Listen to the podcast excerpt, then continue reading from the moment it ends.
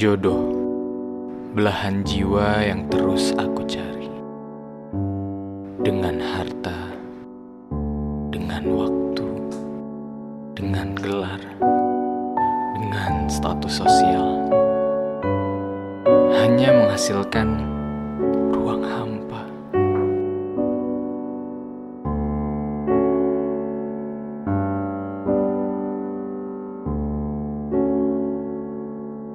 Aku lupa bahwa bila kita ingin mencari belahan jiwa, kita harus terlebih dahulu menjadi jiwa.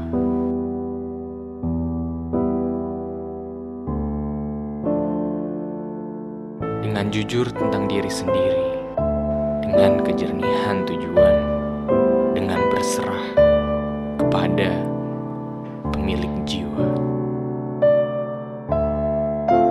Maka jodoh akan hadir bukan hanya sesuai keinginan kita, tapi akan datang sesuai kebutuhan